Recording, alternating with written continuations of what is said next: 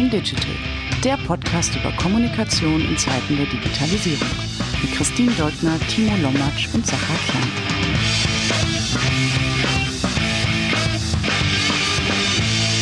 Hallo und herzlich willkommen bei Talking Digital.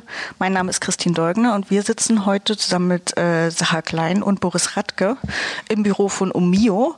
Denn Boris ist der Chef für Kommunikation und politische Kommunikation bei OMIO, einem Portal, einer Plattform für Reisen. Boris hat ungefähr jede Station durchlaufen, die man so aus Arbeitssicht jemals gehabt haben kann. Er war einmal selbstständig in einer Zeitarbeitsfirma, hat Event und politische Kommunikation in Berlin gemacht, war auf redaktioneller Seite tätig, hat Logistikstandorte für Zalando aufgebaut und dann die Unternehmenskommunikation für Zalando, bevor er zu ProSieben Sat1 gegangen ist und dort für den Finanzvorstand Projekte verantwortet hat und als CIO, Chief Information Officer, den IT-Bereich neu strukturiert hat, bevor er dann doch wieder Sehnsucht nach der Kommunikationsbranche bekommen hat und nun bei OMIO die politische und Unternehmenskommunikation verantwortet. Mit Boris sprechen wir nicht nur über seinen super diversen und spannenden Lebenslauf, sondern auch über die Stellung von Deutschland im internationalen Vergleich. Wie stehen wir eigentlich, wenn es um Digitalisierung geht? Wie bekommen wir die besten Arbeitskräfte? Welche Rolle kann dabei eigentlich Kommunikation intern und extern spielen? Und wie geht man eigentlich mit der Masse an Kanälen und sozialen Medien um, an Interaktionen, die wir alle täglich haben? Boris hat letztes Jahr gesagt, er ist das erste Mal in seinem Leben überwältigt gewesen von all den Informationen. Und er teilt mit uns, wie er damit heute umgeht. Hallo und herzlich willkommen zu Talking Digital, heute mit Sascha Klein und Boris Radtke. Boris Radtke begleitet mich schon seit 2012. Zwischen 2012 und 2017 war der Mensch, mit dem ich die meiste Zeit am Tag verbracht habe, Bach. Und ihr seid kein Paar gewesen? Wir sind kein Paar gewesen. Beide schütteln den Kopf, nur dass ihr das auch mitbekommt, die ihr das nicht seht. Genau. Was wir bei Zalando nicht oft passiert, muss man sagen. Wir haben zusammen gearbeitet, haben zusammen gestritten, gekämpft, gesparrt und Kommunikation betrieben. Und Boris, vielleicht magst du dich einmal selbst vorstellen. Und du hast so viel gemacht in deinem Leben. Wie siehst du dich? Wie verstehst du dich? Wer bist du eigentlich? Boris, ich bin jetzt 39 Jahre alt. Ich werde dieses Jahr 40. Ich kann dir versichern, es ist genauso schlimm, wie du es dir vorstellst. Hart. Ich arbeite jetzt genau 20 Jahre.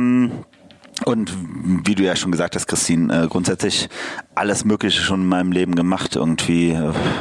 Ich habe einfach Spaß am Leben und ich habe Spaß am Arbeiten, würde ich immer sagen. Das heißt, mich interessiert es jetzt nicht, dass es da irgendwo eine große Struktur, einen großen Plan dahinter gibt, sondern ich liebe Abenteuer, ob das privat oder auch beruflich ist, und so lebe ich bisher mein Leben. Es gab doch früher dieses Format, ich glaube im WDR, da muss man Berufe raten.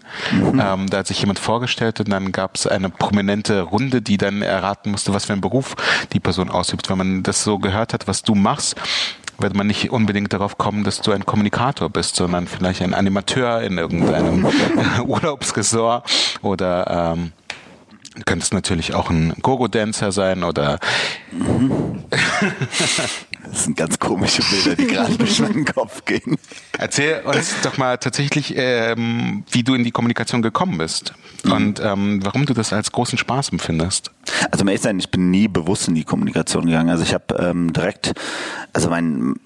für mich waren da irgendwie so ein paar ausschlaggebende Punkte. Der eine war, dass ich ein Jahr während der Schulzeit in den USA gemacht habe, was mein Leben eigentlich sehr, sehr, sehr stark auf den Kopf gestellt hat, weil ich dadurch das erste Mal in eine komplett neue Kultur gekommen bin. Das war 97, 98. Danach wollte ich Sportjournalist werden. Das heißt, war immer großer Fußballer. Ich habe selber Fußball gespielt, sehr, sehr viel. Ich habe viel Tennis gespielt und war dadurch immer sehr, sehr sportbegeistert und hab's... Wer war dein Lieblingstennisspieler? Darüber haben wir noch nie gesprochen. Naja, bei meinem Namen war das leider eine etwas leichte Sache. Also wirklich? Ja, ich meine, ganz ehrlich, als ich 6 war, hat Boris das erste Mal Wimbledon gewonnen. Dementsprechend kannst du dir vorstellen, das war natürlich echt hart und dadurch war natürlich eine Beziehung zu diesem Spieler, der ja auch, fand ich, muss man auch ganz klar sagen im Nachgang, ein absolut geiler Sportler war, weil der ja so ein Kämpfer war, so einer, der der eigentlich jetzt so nicht das, der so ein Pete Sampras oder so, die waren ja viel besser so gesehen, aber der hat ja gekämpft wie ein Irrer, wie der Spiele gewonnen hat, das war ja Wahnsinn. Deshalb, ja. Das ist so lustig, weil Boris und ich, was Sport angeht, einfach immer diametral Nordpol, Südpol sind. Und also ich meine, natürlich habe ich als jemand, der in Deutschland aufgewachsen ist, eine große Sympathie für Boris Becker. Ja. Mein Lieblingsspieler war Stefan Edberg. Und ja, insofern, Stefan Edberg war auch großartig. Aber das sind halt diese perfekten Spieler gewesen. So Stefan Edberg, Pete Sampras. Also Pete Sampras ist, glaube ich, wahrscheinlich aus meiner Sicht, in meiner Generation der beste Spieler aller Zeiten gewesen. So vom Ganzen, von der Ästhetik her. Mit einem. Und dann kam Federer, aber Federer war dann schon wieder so, ja. Christine, ihr habt mich komplett verloren. Aber ein Beitrag, ihr habt mich komplett verloren. Aber ich hatte einen C64, jetzt mal ganz kurz, und habe immer schön Pete Sampras gespielt. Das war meine einzige Connection zum Fußball- und Tennisbeitrag gerade. Sauber. Dass ich gerade einen Flashback in die 90er hatte. Danke dafür. Genau, also deshalb, ich wollte halt damals Sportjournalist werden, habe damals ein Praktikum gemacht bei der Aachener Zeitung, habe damals auch dann schon in der Sportredaktion auch ein bisschen ausgeholfen, aber eher im Lokalteil, war dann auch freier Journalist bei der Aachener Zeitung. Und dann nach meinem Abitur wusste ich eigentlich gar nicht, was ich machen wollte so richtig. Und warum wolltest du das nicht Vollzeit machen? Also gab's? Naja, es war halt so nach dem Motto, für mich war erstmal die Möglichkeit zu sagen, ich gehe wieder zurück in die USA und studiere in den USA. Hätte dort ein Stipendium im Fußball machen können, aber ich wollte erst mein Abitur machen und ich wollte dann noch den Zivildienst machen. Das war für mich wichtig. Und vor dem Zivildienst habe ich mich das erste Mal in meinem Leben für einen Job beworben. Das erste und einzige Mal in meinem Leben, dass ich mich für einen Job beworben habe. Und das war bei einer Zeitarbeitsfirma. Bei der Zeitarbeitsfirma habe ich dann am Tag selber dann noch angefangen, habe damals einen Arbeitsvertrag bekommen. Wie gesagt, das war 2000, also noch schön D-Mark-Zeiten. Und habe dann bei Centis in der Produktion gearbeitet und ein paar Wochen später war ich Assistent der Geschäftsleitung. So. Und das war eine super interessante Sache. Ich hatte keine Ahnung vom Arbeiten. Ich hatte keine Ahnung davon, wie man ein Unternehmen macht. Ich wollte nie Entrepreneur werden oder so etwas. Und im Endeffekt nach dem Zivildienst habe ich dann sehr schnell meine eigene Zeitarbeitsfirma gegründet, habe die dann so gut es geht groß gemacht, bin dann halt, habe dann etwas spannenden weiteren Schritt gemacht, bin dann zu Manfred Schmidt damals gegangen, einem sehr großen Eventmanager hier in Deutschland.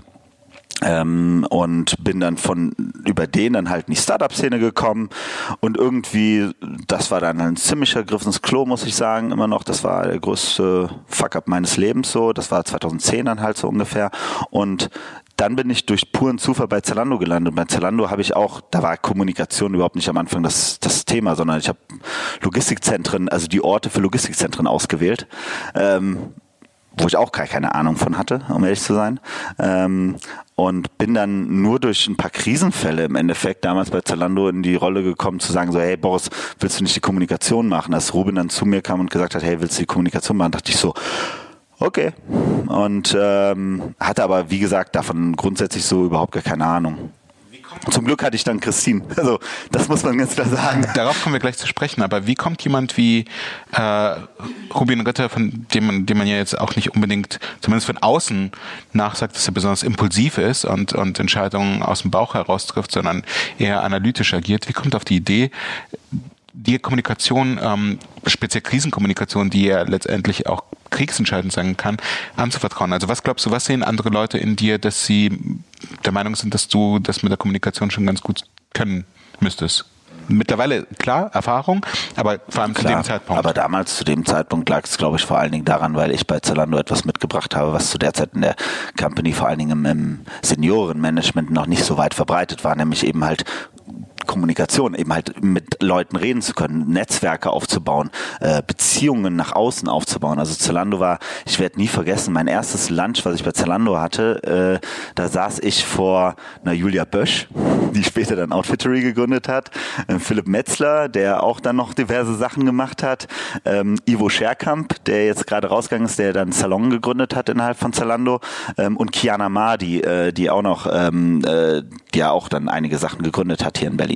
So saß ich mit denen allen am Tisch und die guckten mich alle an, so nach dem Motto, was willst du hier überhaupt? Du hast nicht bei der Boston Consulting Group, gearbeitet oder bei McKinsey oder bei Roland Berger oder sonst was. Du kannst kein Excel, du kannst kein PowerPoint, du warst nicht an der WHU, du warst nicht an der EBS.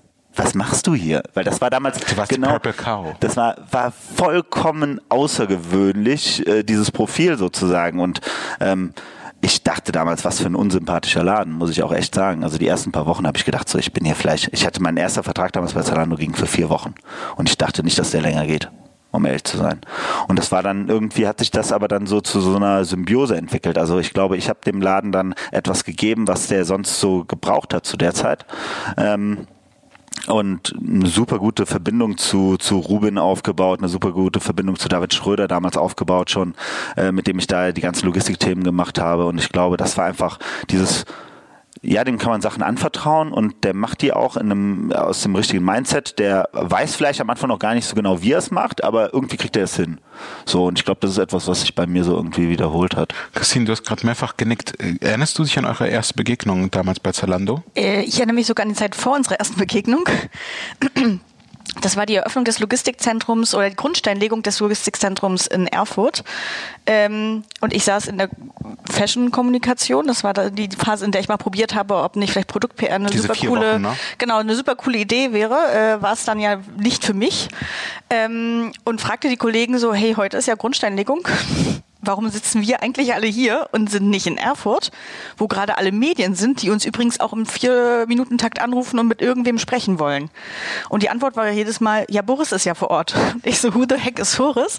Boris, und was macht er da und welche Berechtigung hat er eigentlich, mit Medien zu reden?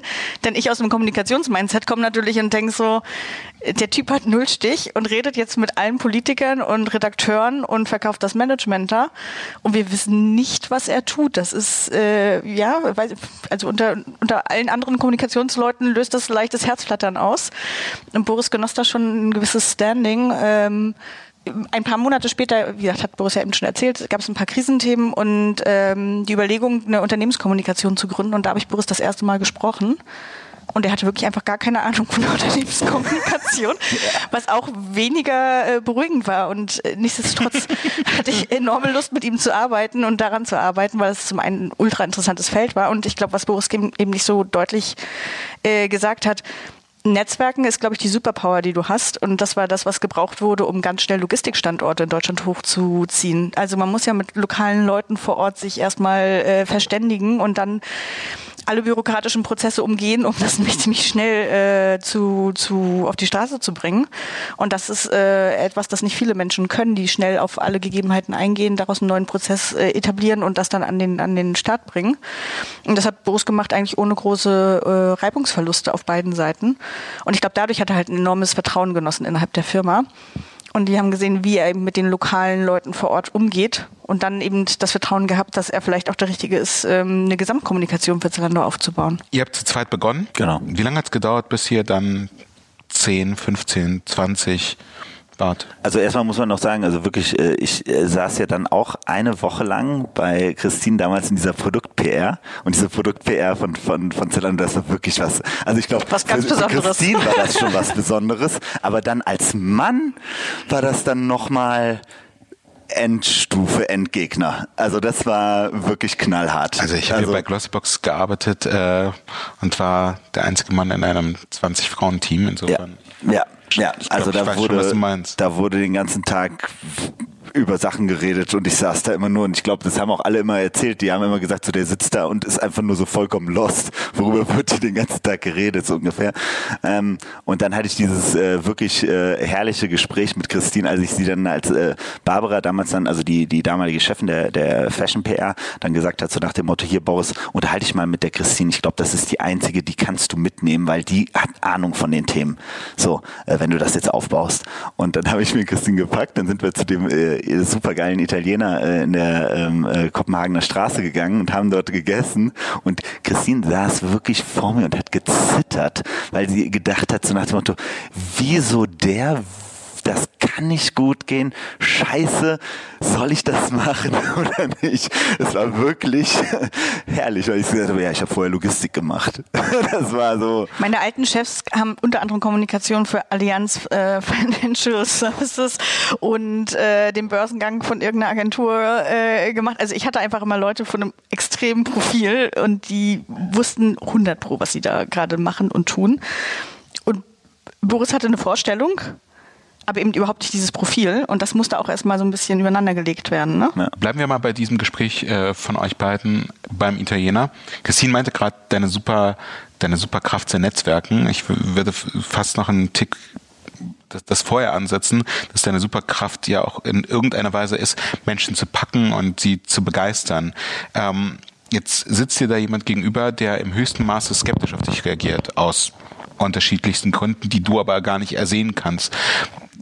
Wenn du jetzt 7, 8 Jahre später Christine fragst, kann Boris Kommunikation, dann ist es ja gar keine Frage. Im Gegenteil, also dann spielst du ja für sie in der Champions League und nicht nur für sie, sondern für viele andere eben auch.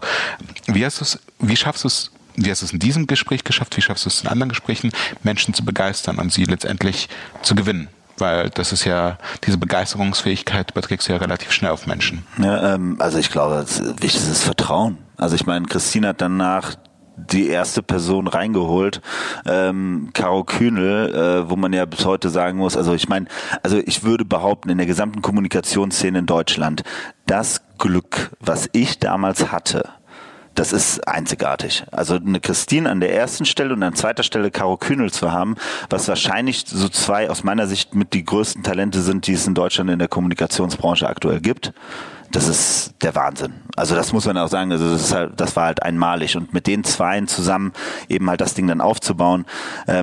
Aber ich glaube halt, das war der wichtigste Punkt, dass ich ihr einfach von vornherein vertraut habe. Da war nie irgendwie so eine Situation so nach dem Motto, oh, die vertraut mir nicht, die glaubt mir nicht, die zweifelt an mir. Das habe ich überhaupt nicht gesehen. Sondern ich habe gesagt so, ja okay, das kriegen wir alles geregelt und die kann machen. Also ich glaube, also mein Highlight war ja immer, als ich rausgegangen bin dann 2017, ich habe in den ganzen Jahren kein einziges Mal Zugang zu dem internen System gehabt, in dem ihr gearbeitet habt. Ich hatte nie einen Zugang zu dieser... Sagen wir so, Boris hatte sicher Zugriff. Hat er sich jemals in dieser Umgebung bewegt? Irgendeinen Server oder Folder benutzt? Wie hast du es gemacht, wenn du was gebraucht hast? Christine, schick's mir mal rüber? Nein, ich habe ein neues Google Doc aufgesetzt, das nirgendwo Google Doc eingehängt. Haben wir erst sehr spät angefangen, leider. Also es war halt so, dass ich fand das immer absolut genial, wenn Christine und Karo dann wieder sich zusammengesetzt haben und über die Ordnerstruktur diskutiert haben und gesagt haben, wie kriegen wir welche Prozesse übereinander gelegt und wie kriegen wir das so sauber hin wie nur möglich. Und ich saß immer so, ja, macht ihr. Alles klar, ich mach mein Ding und die wussten genau, wie man mit mir umgehen musste, was sie hinter mir wegräumen mussten sozusagen an Flurschaden, so.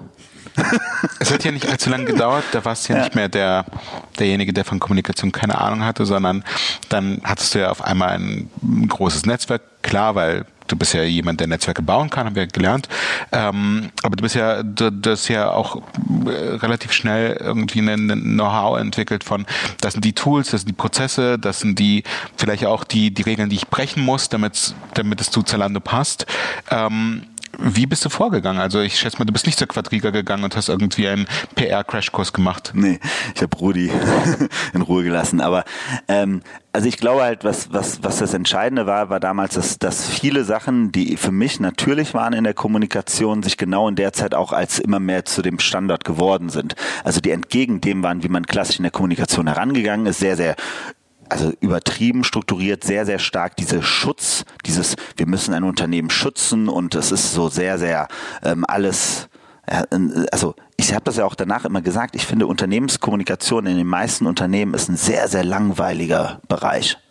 Also damals war das richtig trockenes Business, so, ne? Und ich finde aber, man sieht ja gerade in den letzten 10 Jahren, was da in der Szene passiert ist, wie offen die Unternehmen geworden sind, wenn man so Themen sieht wie Corporate Branding mittlerweile, ne? Die einfach einen ganz anderen Stellenwert mittlerweile genießen und dadurch auch einen ganz anderen Stellenwert am Management-Tisch bekommen haben, so. Und an der Stelle war es halt einfach so, dass wir, glaube ich, bei Zalando viele Sachen schon von unserem Mindset hereingebracht haben, auch in der Diskussion mit dem Management bei Zalando, die dann mehr oder weniger State of the Art wurden, also wie offen man mit auch Problemen umgegangen ist, ne? Da haben wir uns ja sicherlich an der Stelle auch sehr stark unterschieden von vielen anderen Startups, die sehr, sehr stark im defensiven Mode waren und nur im Produkt-PR-Modus waren und immer nur gesagt haben, hier Pressemitteilung, Pressemitteilung, Pressemitteilung, so ungefähr. Das ist die einzige Form der Kommunikation, die wir haben, ne? Frage an euch beide. war es am Ende oder rückblickend ein großes Glück, jemanden, also auch für dich, Christine, die tatsächlich vom Fach war, die ja auch schon gewisse Erfahrungen und Know-how mitgebracht hat, war es für dich auch ein Glück, jemanden wie Boris an deiner Seite zu haben, der eben nicht vorgeprägt war und einfach Dinge intuitiv gemacht hat, die sich dann hinterher eben, so wie er es gerade beschrieben hat, als richtig erwiesen haben, weil es vielleicht auch die Zeit war, in der sich die Regeln der Kommunikation grundsätzlich verändert haben? Komplett. Also ich würde sagen, es ist genau das, was wir auch immer sagen, warum es so gut funktioniert hat. 2 Leute mit dem komplett klassischen Hintergrund wären da krachen gegangen. 2 Leute mit gar keinem Hintergrund wären auch krachen gegangen. Diese Konstellation war, glaube ich, ein absoluter Glücksgriff.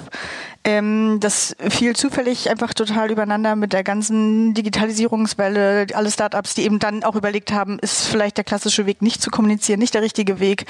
Wenn man es neu aufbricht, dann gibt es ja auch noch nichts Geschriebenes, also keiner sagt, wie es richtig ist, und dann einfach total befreit zu sein von irgendwelchen Strukturen und Normen und einfach reinzugehen und Sachen auszuprobieren, die man vielleicht woanders gesehen hat und dann auf etwas Neues überträgt, war ein absoluter Glücksfall in dem Sinne. Und ich glaube, es war eher diese Konstellation, wie gesagt, super bold und schmerzbefreit Sachen vorzuschlagen, plus dann die Struktur, wenn du die verrückte Idee hast, wie können wir das in der Realität umsetzen, ohne dass es dann nicht erfolgreich ist, ne? Das zusammenzubringen, war einfach, glaube ich, eine super gute Kombi, die aus Versehen gut geklappt hat, aber nachträglich das Erfolgsgeheimnis ausgemacht hat. Aber man muss natürlich auch sagen, ein nicht unerheblicher Faktor war einfach mal schlichtweg, dass auch Zalando einfach eine unfassbare Erfolgsgeschichte war und ist. Also ich meine, dadurch hatte man einen Rückenwind und auch eine gewisse Form von Perspektive auf. Aber jetzt gehen wir mal genau darüber, also vielleicht auch aus einer Meta-Diskussion heraus, aber Kommunikation ist ja oftmals so ein bisschen das Stiefkind in Businessprozessen und Operations. Es gibt das Marketing verantwortet die großen Budgets, und ich spreche jetzt tatsächlich aus der Perspektive von jemandem, der sehr lange in der Startup-Welt gearbeitet hat, der jetzt auch sehr, sehr viel für Startups tätig sein darf. Es ist ja keine Frage, dass das Marketing so eine der ersten Positionen ist, die vorhanden sein müssen, wenn ein Startup an den Start geht. Bei Kommunikation kann man drüber streiten, und viele Unternehmen lassen sich Jahre Zeit damit. Bei euch ist es ja tatsächlich so, ihr habt jahrelang erfolgreich gearbeitet, war am Ende Zalando unter Umständen auch so erfolgreich, weil Kommunikation gut funktioniert hat? Oder kann man das aus eurer Perspektive so nicht bemessen und ihr hattet mehr Glück als Verstand? Da sind so viele Sachen zusammengekommen, die einfach einmalig waren. Das war die Auswahl dieses Management-Teams. Also, und damit meine ich nicht nur die 3 Jungs vorne an, sondern auch vor allen Dingen das Level darunter. Dieses Glück zu haben, da so eine Truppe zusammenzubekommen, die sich so vertrauen und mit so einer Geschwindigkeit voranschreiten. Einmalig. Zweiter Faktor eben halt so ein Glück mit so einem ProSieben-Deal damals, mit dem Media for Revenue oder Media for Equity-Deal. Also absolut genial, ne? Also genau zum richtigen Zeitpunkt. Dann eine Brand-Marketing-Kampagne, die schlichtweg, also die Welt verändert hat, muss man ganz klar sagen, in Europa. So, das heißt, da waren schon sehr viele Themen da drauf, wo ich sage, meine Meinung ist immer, wir als Kommunikatoren haben dazu geführt, dass diese Geschwindigkeit, mit der Zalando Deutschland verändert hat, also Unternehmen, also auch als Unternehmen, als Organisation verändert hat, wir haben einfach nur den Aufprall gemindert. Weil ansonsten wäre Zalando wirklich wie so eine Rakete durch Deutschland durchgetrieben und hätte alles drumherum kaputt gemacht, weil wirklich die Unternehmen hätten sich alle nur noch mit weiteren Geschützen gegen Zalando gestellt, die ganzen Verbände, die ganzen Städte, die ganze Politik und so weiter und so fort. Und wir haben dazu geführt, dass da quasi dann nach sehr schneller Zeit so eine Art von Airbag geschaffen wurde, der dafür gesorgt hat, dass diese Rakete trotzdem mit der gleichen Geschwindigkeit vorangehen kann, aber eben halt die Möglichkeit hat, trotzdem eben halt nicht alles drumherum kaputt macht, weil einfach diese Kombination so einmalig war und das auch der Grund ist, warum aus meiner Sicht Zalando bis heute immer noch eine vollkommen unterrepräsentierte Erfolgsgeschichte in der deutschen Wirtschaftsgeschichte ist. So. Und da konnten wir als Kommunikation machen, was wir wollten. Ich glaube, wir haben einen sehr guten Job da gemacht. Aber jetzt zum Beispiel auch jetzt, wie sich die Kommunikation jetzt auch seitdem ja auch verändert hat, das ist zum Beispiel total vorbildlich. Also man sieht ja einfach, jetzt ist das halt eine gewachsene Konzernkommunikation, die sauber strukturiert ist mit einer riesengroßen Gruppe von Leuten, die Kommunikation auch von Anfang an so denken, wie wir es auch, glaube ich, dann irgendwie so auch ein bisschen mitgedacht haben am Anfang. Und das ist halt wirklich schon echt eine absolut einmalige Geschichte. Wir hätten, glaube ich, auch zu einem kaum schwereren Zeitpunkt starten können. Ja.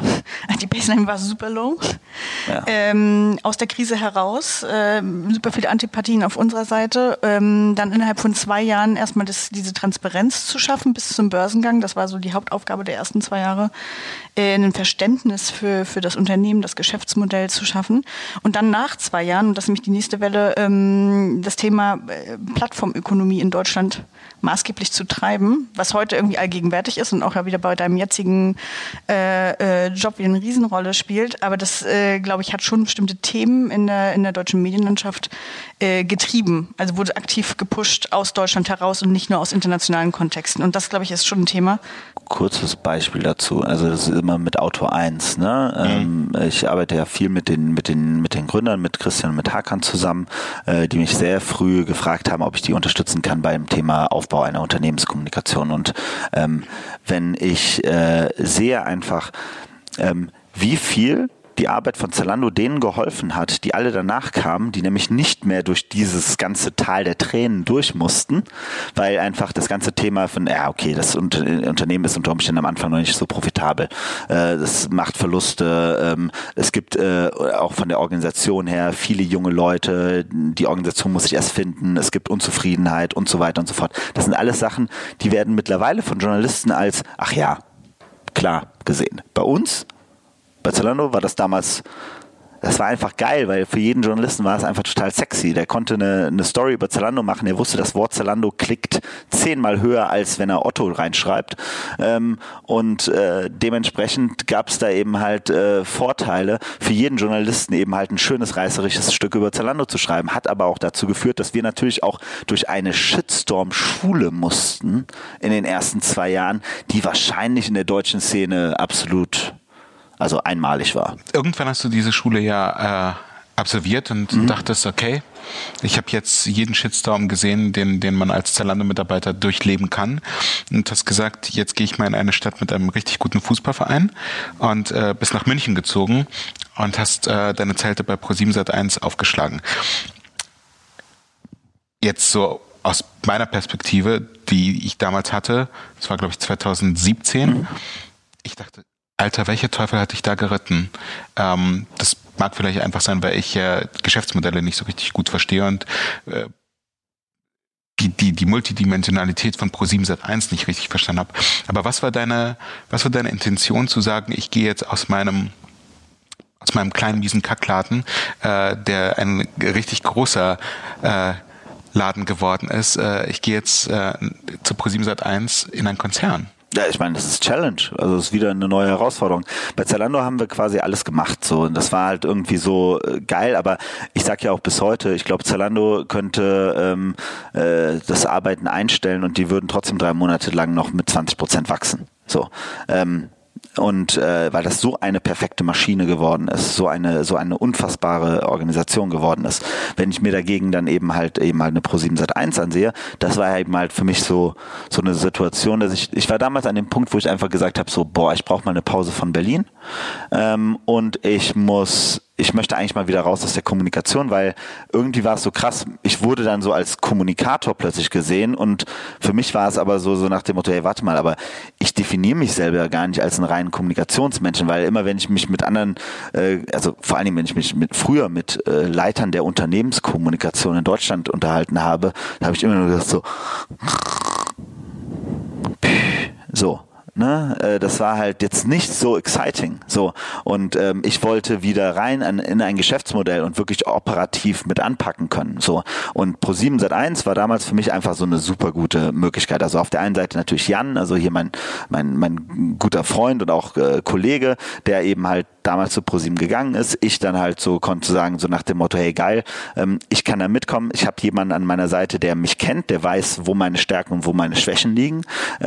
Und ich kann einfach mal diese Erfahrung Konzern machen. So, und das gab es ja ganz viel in der ganzen Szene bei Zalando. Es sind ja viele, haben versucht, diesen Schritt zu machen in den Konzern, und dann haben auch viele dann aber auch schnell wieder erkannt, so nach dem Motto, boah, nee, ist Kacke, lass mal wieder. Beschreib mal so ein bisschen, was war denn dein Jobprofil bei ProSieben Sat1? Ja, also auch da hatten wir wieder so einen Prozess, dass mich die HRlerin irgendwann angerufen hat und gesagt hat, so, Boris, ja, wir haben jetzt schon so eigentlich so Prozesse, und du müsstest da eigentlich schon noch mit anderen Leuten mal so reden, und wir können dir jetzt mal weil du gehst ja jetzt in den Finanzbereich, wir würden jetzt vorschlagen, dass du mit dem Chef des Controllings und dem Chef des Accountings mal ein Gespräch führst als Interview. Und ich so, ja, das wird spannend. Naja, und dann bin ich da halt einfach rein, de facto ohne genaue Aufgabe. Also es gab am Anfang keine Aufgabe für mich, sondern es war erstmal so nach dem Motto, komm da rein, guck mal, was du da machen kannst, und da finden wir schon was. So, und das hat genau so auch funktioniert, weil innerhalb von, ich glaube, 6 Wochen wurde festgelegt, dass ein größeres Restrukturierungsprogramm gestartet wurde für die Organisation, und da habe ich dann halt einfach die Aufgabe bekommen, den gesamten Tech, IT und Data-Bereich neu zu strukturieren. So, habe ich vorher noch nie gemacht, durfte das dann halt mit Kollegen aus der Beratung dann zusammen aufbauen, war super spannend, das habe ich dann so ein halbes Jahr gemacht, und nach dem halben Jahr ist der damalige CIO von ProSieben dann halt gegangen, hat entschieden, das Unternehmen zu verlassen nach ein paar Jahren, und kam dann zu mir und meinte so, Boris, hey, weißt du was, ich glaube, das Beste wäre, wenn du den Laden jetzt übernimmst. Was macht ein CIO? Ja, also CIO ist ja so eine Abkürzung, die kann sehr schnell falsch verstanden werden. Du hast in Unternehmen in Deutschland, glaube ich, mittlerweile 2 große Bereiche, die CIO genannt werden. Auf der einen Seite dieses moderne Chief Innovation Officer. Und es gibt den klassischen, den CIO, den Chief Information Officer. Der Chief Information Officer ist wirklich früher der Leiter der IT gewesen. So, ne? Also der für die informationstechnologischen Prozesse eines Unternehmens verantwortlich war. Und genauso ist es auch bei ProSieben angesiedelt gewesen. So, das heißt, also ich habe wirklich den gesamten klassischen IT-Tech-Bereich übernommen von ProSieben, so knapp 300 feste Mitarbeiter plus ungefähr 200 externe Mitarbeiter, schon somit eine der größten Organisationen innerhalb des Unternehmens, und quasi verantwortlich für sämtliche technologischen Prozesse des Unternehmens. Also, wie war das Feedback der Mitarbeiter, als die das erfahren haben, dass du kommst? So der Kommunikationstyp, Finanzprojekt, Neuling bei ProSieben, macht jetzt und hat wahrscheinlich super Ahnung, wie man die Playstation anstellt, aber ansonsten eher wenig so IT. Ja, also Ich glaube, das war so wie das Gespräch, was wir damals geführt haben beim Italiener, mal 500. So, weil das war ein What-the-fuck-Moment, sicherlich in der Organisation.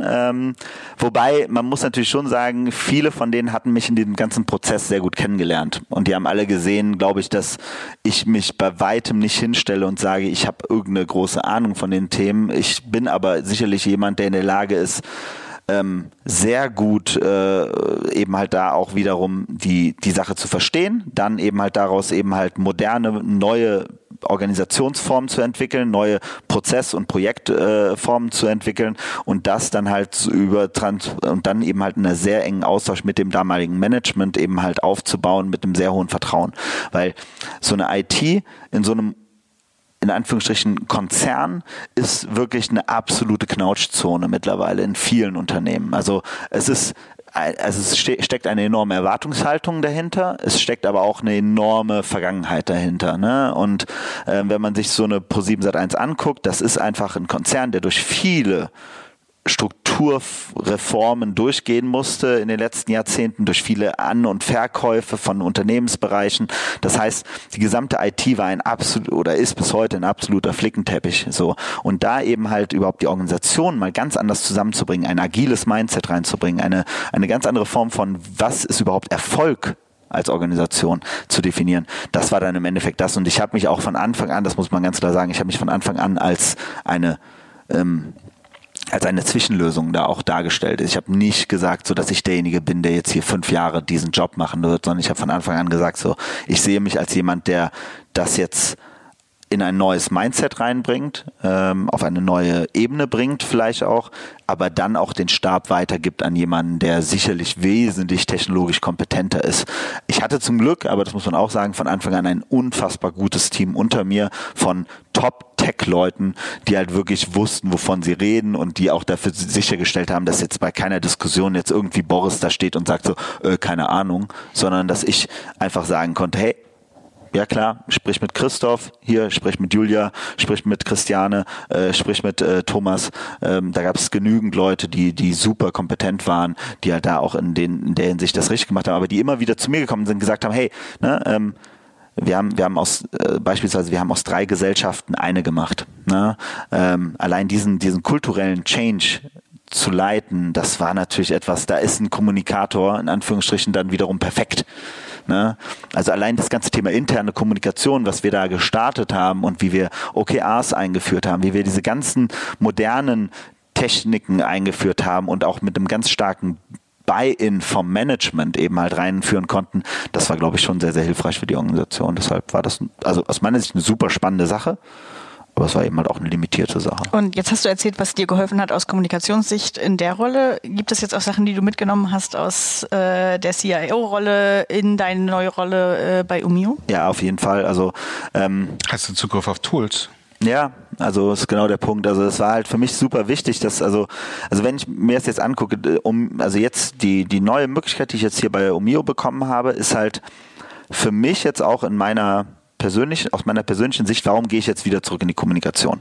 So, ich weiß noch, damals gab es, als ich gegangen bin, so große Überschriften, Boris Radtke verlässt die Kommunikation, ne? Und so nach dem Motto, warum macht er das, so ungefähr. Und ich glaube weiterhin absolut daran, dass Kommunikatoren in der Zukunft die ideal sein werden bei dem ganzen Thema digitale Transformation in Unternehmen, und sie sollten sich auch viel mehr trauen, außerhalb der Kommunikation Aufgabenbereiche zu übernehmen. Das ist ein ganz entscheidender Punkt, weil das sieht man gerade, das ist das, was die Unternehmen brauchen, das ist das, was Management mehr braucht, mehr gute Kommunikatoren auf allen Ebenen. So, aber darüber hinaus gibt es wenn man aus so einer technischen Kultur kommt, wenn man sieht, dass der größte Wertzuwachs auf der Welt aktuell, in der Wirtschaft, findet in Tech-Unternehmen statt. Und die werden sehr stark Engineering getrieben. Ne? Christine weiß das durch ihr aus privater Sicht sozusagen, von ihrem Mann. Das ist einfach so diese Kultur, die da gerade entsteht, die ist revolutionär anders als das, was man in klassischen deutschen Unternehmen kennt. Und wer sich gerade anguckt, wie die ganzen anderen deutschen Unternehmen gerade strugglen mit Digitaltransformation, sage ich halt ganz klar, dass tech-getriebene Unternehmen sind die in der Zukunft den größten Mehrwert generieren werden und die größte Zukunft haben. Und deshalb war für mich wichtig, zu einem Unternehmen zu gehen, was tech-getrieben ist. Und das ist OMIO, 100%. 2 Drittel der Organisation sind Tech-Engineers. Aber darüber hinaus will ich halt eben halt auch die Möglichkeit haben, eben halt Kommunikation jetzt eben halt ganz neu zu denken. Das heißt wirklich interne Kommunikation, externe Kommunikation, Public Affairs, aber eben halt auch das Ganze eben halt auch aus einer Business-Perspektive zu treiben. Nämlich zu sagen, so wie schaffe ich die Produktivität der Organisation zu steigern? Wie schaffe ich es, die Kollaboration einer Organisation zu steigern? Und das ist eben halt nicht nur noch klassische Kommunikation, sondern das ist eben halt auch Zugriff auf, welche Tools nehmen wir, wie arbeiten wir zusammen als Mitarbeiter und wie schaffen wir es, dass Information frei zugänglich ist im gesamten Unternehmen. Ja, und an der Stelle ist jetzt, glaube ich, schon der Punkt, wo ich sehr viel von den Themen von ProSieben mitnehmen kann. Ich übernehme hier jetzt beispielsweise auch das Thema OKRs für OMIO eben halt, oder eben halt auch, es gibt Mal ganz herrlich. Es gibt das berühmteste oder das wichtigste Buch, was man mittlerweile sagt, was es im Tech-Bereich gibt. Das ist auf der einen Seite The Phoenix Project, das ist sozusagen das erste gewesen. Und das zweite Buch, was darauf aufbauend heißt Accelerate. Und in Accelerate wird einfach wissenschaftlich begründet, welche Themen einer IT- oder einer Tech-Organisation entscheidend dafür sind, dass bestimmte Tech-Organisationen sehr viel stärker und schneller wachsen und größer werden und erfolgreicher werden als andere Organisationen. Und da gibt es 3 ganz entscheidende KPIs. Und diese KPIs hören sich im ersten Moment ganz techgetrieben an. Das Lustige ist nur, die kommen auch wiederum aus der Autoindustrie. Also die kommen wieder von Toyota aus Japan, die das alles entwickelt haben, wo wir ja auch viele von den Themen wie Kanban und so weiter ja auch her haben. Und diese drei Prinzipien sind, das eine ist eben halt die Zeit, die ich brauche, um Sachen live zu bekommen. Ne? Also wir entscheiden etwas und wann ist es live. So, je kürzer diese Zeit ist, umso besser. Die Art und Weise, wie oft ich neue Themen veröffentliche, also Release Code, also Continuous, also wie nennt man das, ständiges Veröffentlichen von neuen Updates. Je schneller ich das mache, umso besser ist eine Organisation. Und die Zeit, die ich brauche, um einen Fehler zu beheben. So, je kürzer diese Zeit ist, umso besser ist eine Organisation. Und das Verrückte ist, jede von den 3 KPIs sind so getrieben, dass sie im normalen Sinne alleine gesehen nicht unbedingt erfolgreich werden. Weil nur einfach schnell raushauen, kennen wir aus der Kommunikation, ne? Einfach nur Content raushauen, bringt gar nichts. So, ne? Auf der anderen Seite, wenn ich einfach nur Sachen schnell entscheide und einfach nur sage, so nach dem Motto, ja klar, wir machen das, bringt das auch nichts. So. Aber wenn ich da drüber jetzt noch die 3. KPI lege, nämlich je schneller ich ein Problem gefixt bekomme, umso besser ist es, dann sieht man plötzlich, dass die 3 miteinander unheimlich stark zusammenhängen. Spannend ist natürlich auch, dass das 3. KPI davon ausgeht, dass eine Fehlerkultur überhaupt zulässig ist. Absolut, ganz genau. Da sind wir bei genau diesen ganzen Themen. Und das Verrückte ist, ich behaupte, und ich versuche es jetzt mal zu beweisen, dass es in der Kommunikation genauso ist. Dass im Endeffekt kannst du diese 3 KPIs komplett auf die Kommunikation übertragen. Du kannst sagen, so nach dem Motto, ja, Content zu generieren, guten Content, Top-Content zu generieren und zwar andauernd und ständig und mit einer schnellen auch Adaptionsfähigkeit, das ist das, was heutzutage eben halt relevant ist. Das ist das, was wichtig ist in der Kommunikation, ob das extern ist oder intern ist.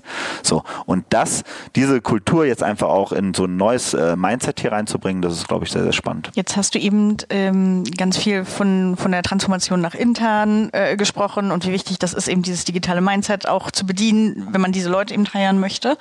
Gleichzeitig bewegen wir uns ja immer noch in Deutschland und Europa, das jetzt digitalisierungsmäßig nicht an allen Stellen super weit vorne ist.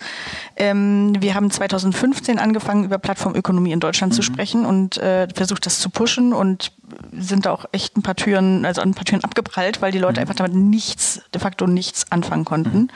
In Redaktionen, in der Politik. Jetzt bist du 5 Jahre später wieder an dem Punkt, über Plattformökonomie, Digitalisierung, Transformation von klassischen Industrien zu sprechen. Bist mit Redaktionen im Austausch und auch mit der Politik. Hat sich was geändert seitdem oder ist der Status quo same? Also ich finde, es hat sich auf jeden Fall was, also man muss in Europa akzeptieren und ich glaube, das ist dann irgendwie auch so immer der Weg, an dem wir uns alle ja immer wieder befinden, wenn man dann ein bisschen mit Wehmut Richtung Silicon Valley oder nach China guckt.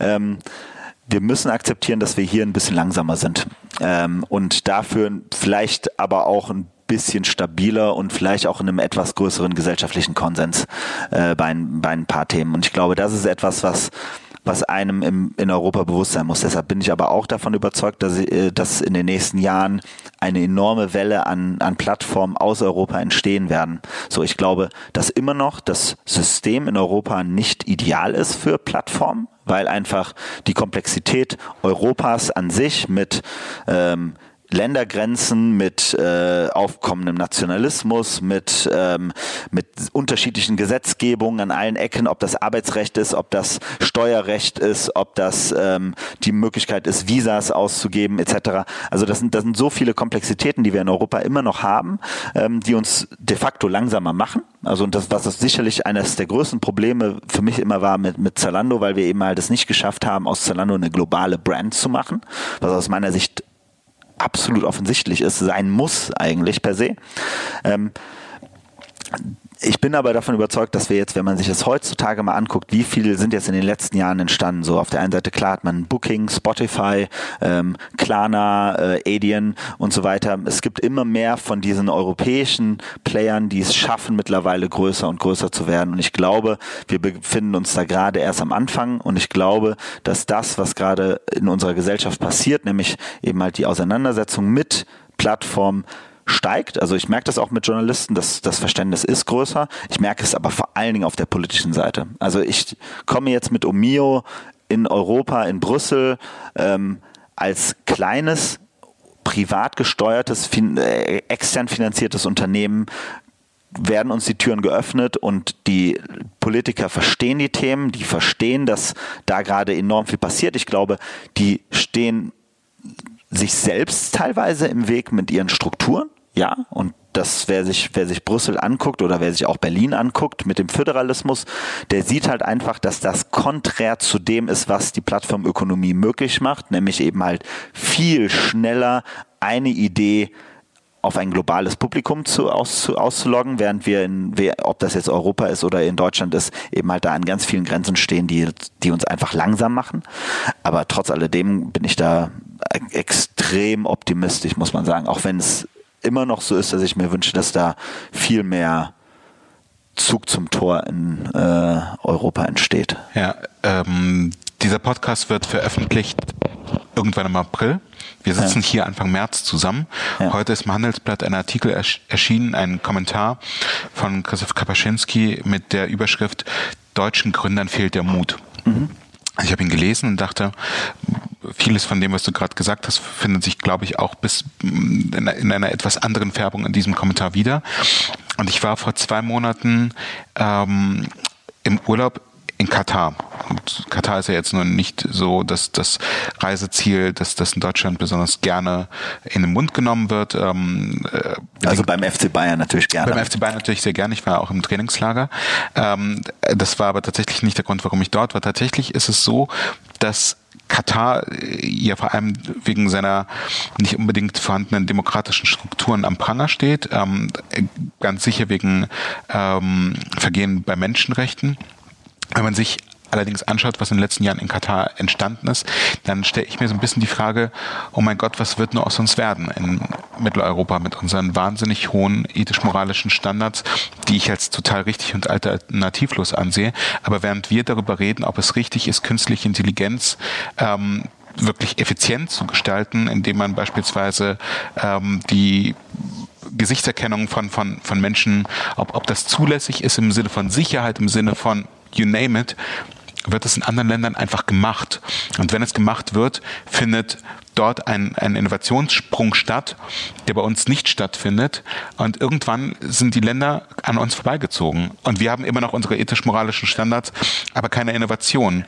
Sitzen wir hier irgendwann mit unseren Verbrennungsmotoren und freuen uns, dass wir ethisch-moralisch einwandfrei sind, aber wirtschaftlich komplett dritte Land? Also dritte Welt? Ich finde den Punkt vollkommen valide.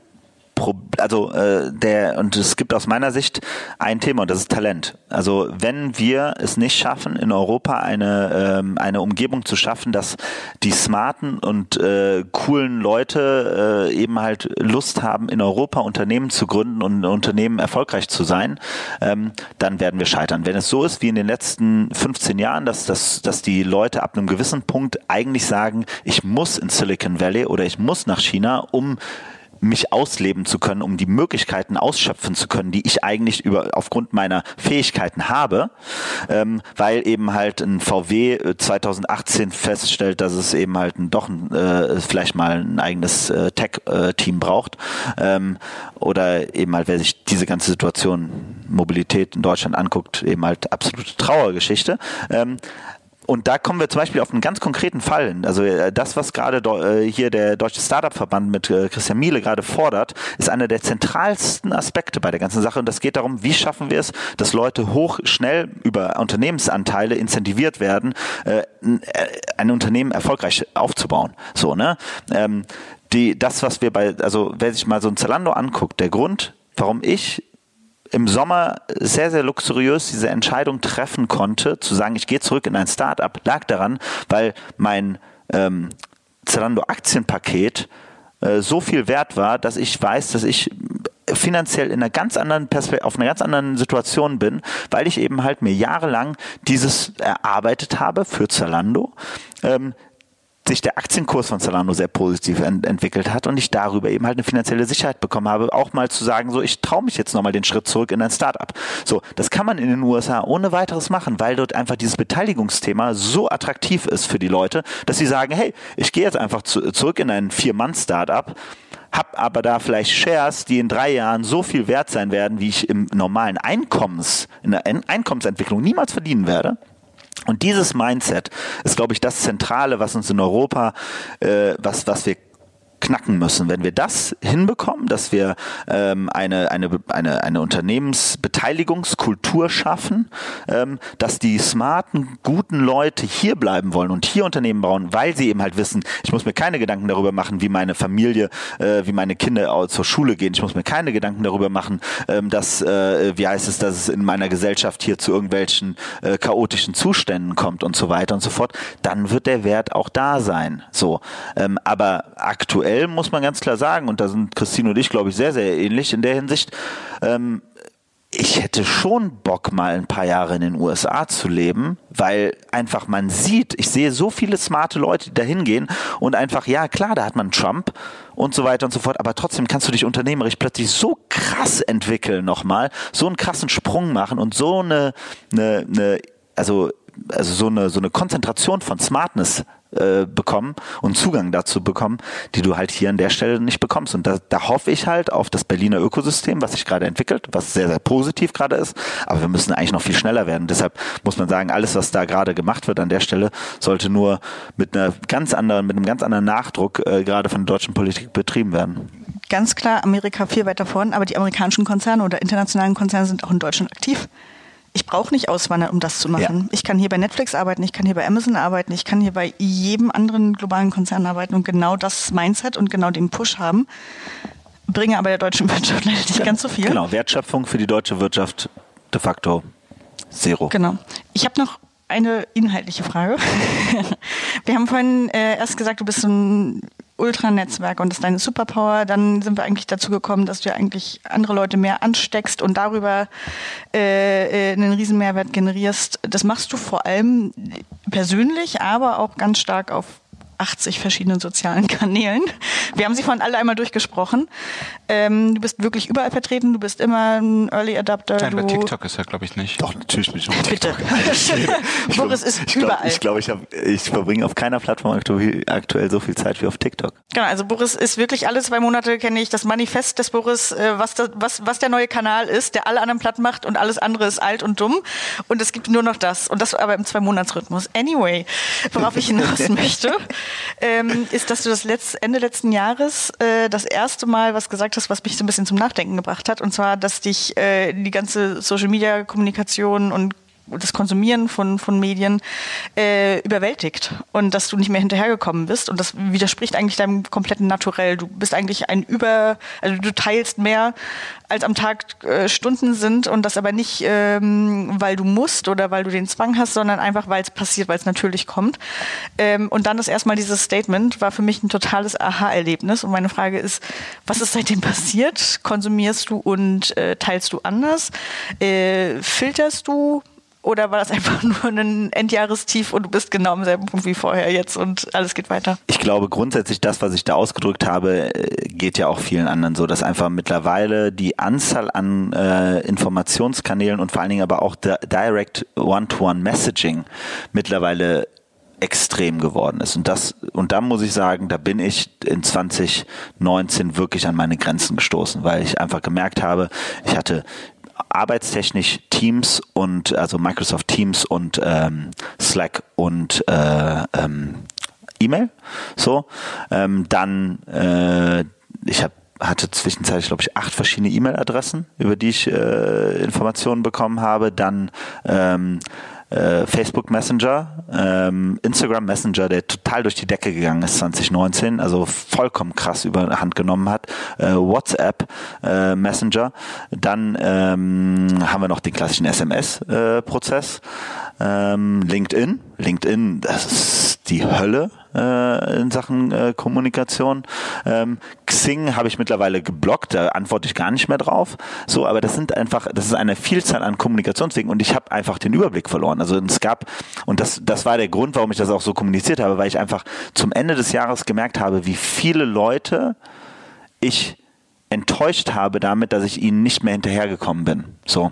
Und das ist etwas, das hat mich total fertig gemacht, weil es hat mich einfach auch enorm aufgeregt, weil ich habe einfach gespürt, dass ich langsam an meine Grenzen komme. Und ich glaube, grundsätzlich sagt man ja immer, ist diese psychische Grenze sind so 150 Menschen, die man in seinem Netzwerk so ungefähr handeln kann und halbwegs zufriedenstellen kann. Und das ist ja halt per se bei mir schon ein Problem, weil ich halt so ein großes Netzwerk habe und viele Leute dadurch plötzlich einen Bezug zu mir aufbauen, dass sie denken, sie verhalten sich mir gegenüber wie zu einem sehr guten Freund. So. Und ich dann aber klar machen muss, so nach dem Motto, hey, warte mal, fuck, das kann ich gar nicht mithalten. Also wenn mir Leute am Tag dreimal schreiben, kannst du mir bitte darauf antworten oder interessiert dich das nicht mehr oder ich versuch's nochmal. Also da schreibt mir jemand am Morgen, sag mal, hast du Zeit, die nächsten Wochen irgendwie mal mit mir lunchen zu gehen? Dann schreibt die Person mir um 18 Uhr nochmal, ich versuch's nochmal, geht das?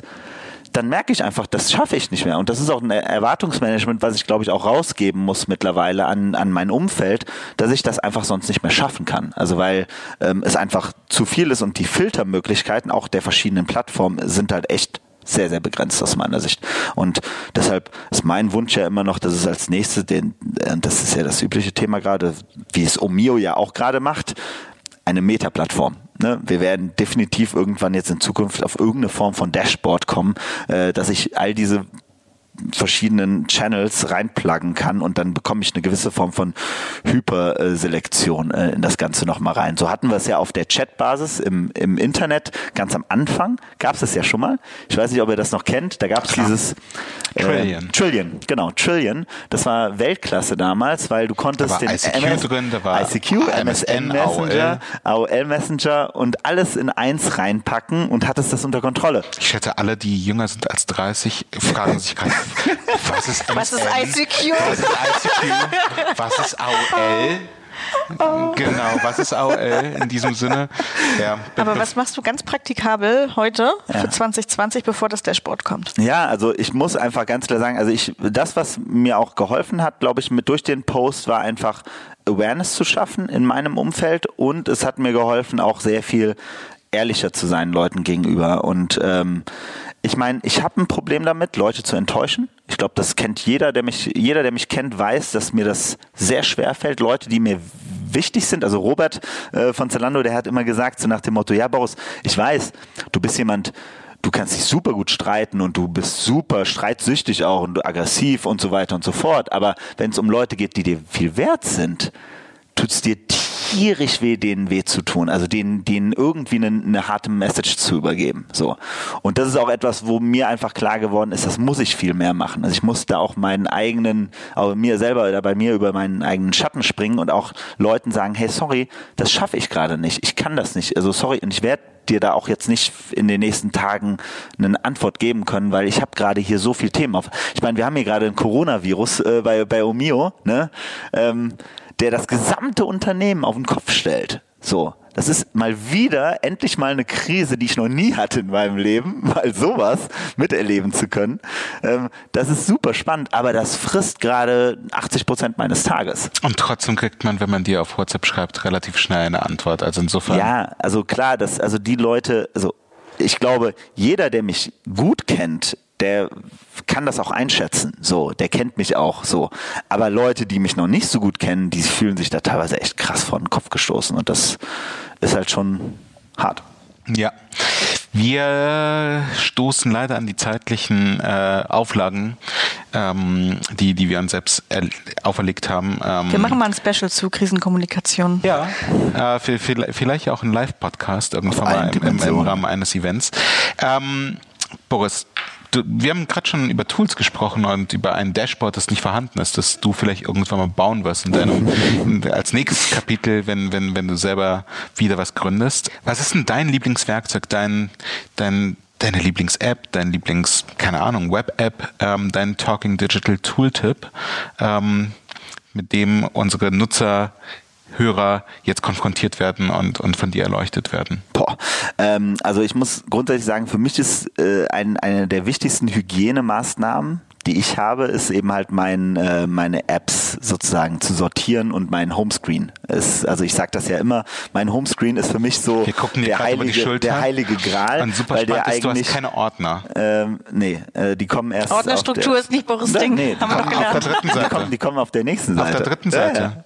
Ja. Wo auch TikTok ist. Genau, noch ist TikTok noch da, aber ich sag dir eins, TikTok wird ab dem nächsten Monat mit Sicherheit schon auf dem Core. Ist das dein Homescreen? Ja, das ist mein Homescreen. Mhm. So. Spannend. Viel Kommunikation, also für diejenigen, die das natürlich jetzt nicht sehen, sondern nur hören, Facebook ist drauf, iMessage ist drauf, WhatsApp, Facebook Messenger, LinkedIn, Slack, der Browser, Google Maps, BVG, Uber, natürlich OMIO, Sonos, Spotify, YouTube, Wallet, der Kicker, für dich wahrscheinlich. Kicker geht auf die zweite Seite, weil du ja nicht wissen möchtest, wenn Gladbach aus der Champions League aus den Rängen rausfällt. Ach ja. Ich bin am Wochenende bei Gladbach gegen Dortmund. Keine Mobility-App auf der ersten Seite? Was? Kein Mobility? Mobility, Uber? Uber, okay. Hab ich nicht. Ja, vielleicht sollte ich die Brille aufsetzen. BVG. Also das ist die komplette Reihe nur Mobility, das ist die dann im Endeffekt so Orga-Themen und Messenger. Also ich überlege gerade zum Beispiel Facebook komplett rauszunehmen, weil es eigentlich de facto tot ist als Plattform. Der Messenger und sogar der Messenger ist eigentlich komplett tot.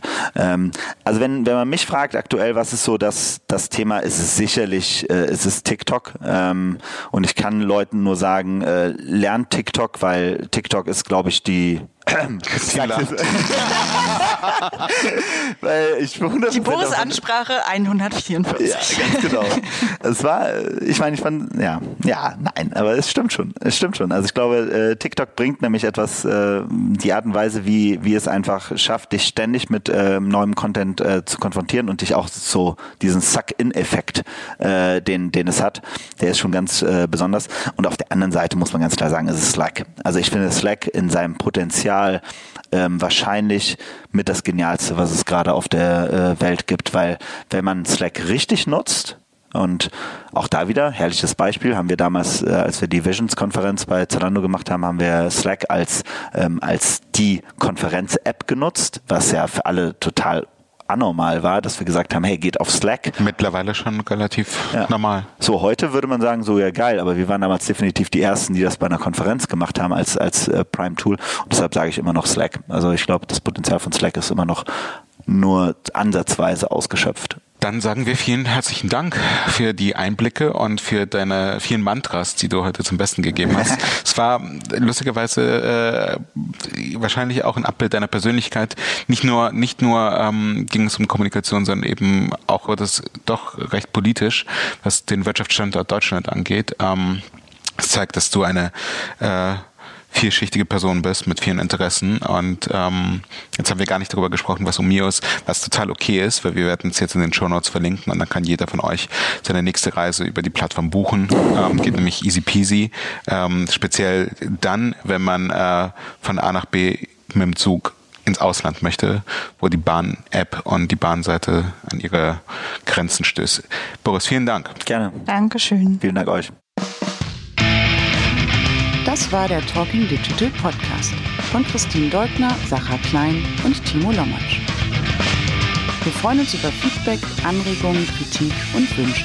Schreibt an kontakt@talkingdigital.de oder geht auf www.talkingdigital.de und kommentiert dort.